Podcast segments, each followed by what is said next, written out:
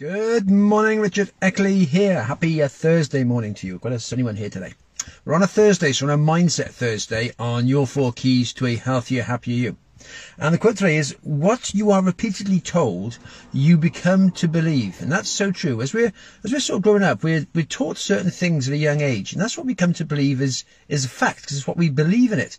And often we have these beliefs taught to us by our parents or guardian. Up to the age of around six or seven, we're repeatedly told a, a certain thing. And they say, that's just what we do. That's how we do it. They're passing on their beliefs onto us. Because we're told to it over this length of time, is six or seven years, we install it in our subconscious mind. We think, well, that's how things should be because that's what I was brought up with. That's what I'm told I should do. And then we carry on with life and we don't really try and change it. But we have the power to change our mind anytime we want to. If we think, it took us six or seven years as a child to program our mind to believe the way we currently believe in.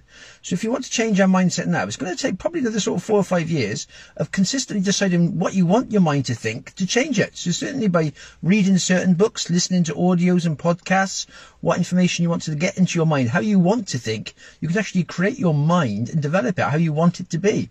So if you're feeling depressed and bad about certain things, you can actually then change your mindset by reading books, getting yourself into a more positive mindset and telling yourself in your subconscious mind that I'm not depressed, I'm feeling good, I'm developing what I want and moving myself forward.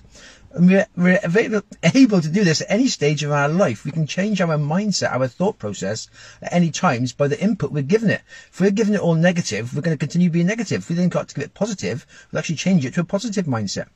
And I listened to, it says the other day, I listened to the audiobook of George Orwell's 1984. That's an interesting book. It's a bit of a weird, but it was an interesting book. It's written back in 1949, just after the Second World War. And he was saying if, if I looked at it, it was with like Big Brother was like in control of everything. So was, we were all controlled by TV screens, by sort of government, and it was like a, a communist sort of kind of society where you all just had to go and do your things and you were watched all the time by Big Brother and you were told how to do everything. And, and so they, they programmed people's minds then in the book to, to just behave and do what they're told to do and not question authority and just go and do it and go and do it. And they were repeatedly told there was there was torture things and there was lots of stuff going on.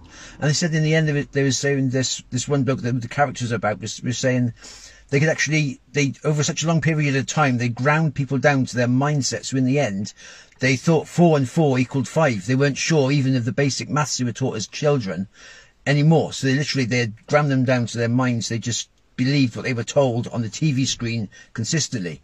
And it's a bit scary how that does work nowadays. We do believe whatever we see on the TV, if the news completely repeats something over and over again, we believe it to be true. And no matter what the actual story is on the news, we believe it to be true because we believe with our eyes and our ears. So once you decide to think, okay, then I can actually control my own mindset. I need to start putting in the things I want to actually read, things I want to listen to, and get control of my own mindset so I'm more independent than just having everything given to me, if you like. So it's quite interesting, quite interesting to look at it. So yeah, if you think about, yeah, okay, how, how you want your mindset to be, it's up to us to develop it.